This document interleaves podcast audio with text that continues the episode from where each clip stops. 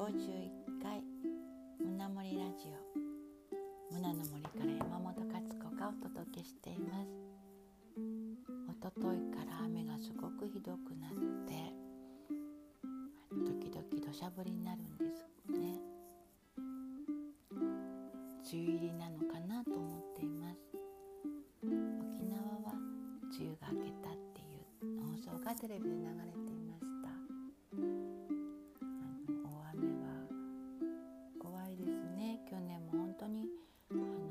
地で大雨の洪水の被害があって今年はコロナと重なっていますから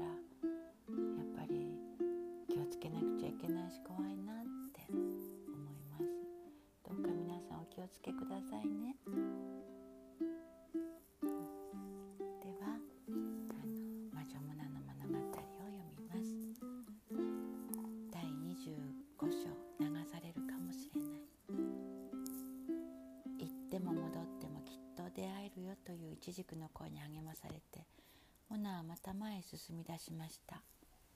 あの大きな木を過ぎたら今度は黒い岩が見えるはず。何度も通った景色だからモナには分かりました。ところがどうしたことでしょう。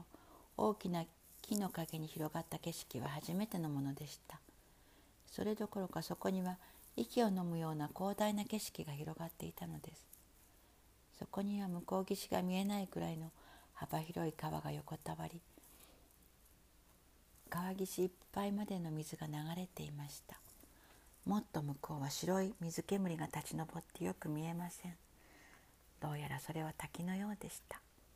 ドドドといくつもの雷が一度に鳴り響いているようなこんなに大きな音にどうして今まで気がつかなかったのでしょう。それともモナが滝に気がついた途端その音は現れたのでしょうか。こんなに大きな滝を見たのはモナも初めてでした。もしこの滝に飲み込まれるようなことがあったらひとたまりもないでしょう。ふと川上を見上げると何か白いものが川の真ん中に引っかかって今にも流れていきそうになっています。ねえ見てあれ何かしら。人だよあれ人だよ。ギルの言う通り注意して白いものを見るとそれは確かに白いドレスを着た少女のようでした。川岸に倒れている大きな木に引っかかっているようです。その少女は気を失っているのか全く動く様子はありません。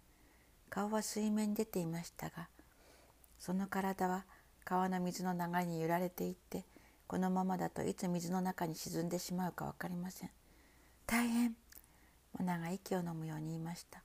大変だ。このままだと流されてしまうよ。あの滝に飲み込まれたら死んでしまうよ。助けなきゃ。でもどうやって？気をつけないと僕たちも流されてしまうからね。モナの声にイチジクが慎重な声でつぶやきました。モナは倒れている木の根元まで注意深く川岸を降りていきました。足元は急な坂になっていてそして滝から登ってくる水しぶきで足元は濡れ。一歩一歩踏みしめないと足を踏み外してしまいそうです。そうなったらモナもまたあの砕ける波の中に木靴と同じようになってしまうでしょう。待って体に紐を結ぶんだ。イチジクがモナに声をかけました。そうだわ。こうして降りても私の力で女の子を引き上げることができるかどうかわからないもの。イチジクの言う通りだわ。小屋の男の人が持たせてくれた紐の片方を岸に生えてる木にしっかりと結びました。それから長い紐の先を少し残してモナの体にも紐を結びました。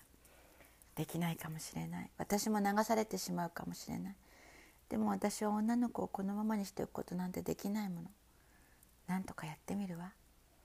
イチジクとギルもモナのすぐそばにいました。もし何かあったら僕たちは命を懸けてモナを守る。二人ともそう思っているようでした。俺だけにつかまりながらモナはゆっくりと川へ入っていきました。川はとても冷たくてずっと川に浸かっている少女のことが気にかかりました。川はすぐに深くなりました。足はもうすでに川底に届かずただ木につかまってるだけでした。イチジクもギルも息をすることを忘れたようにモナを見守っていました。モナが進むと木が揺れ少女が木から外れてしまいそうになるのです。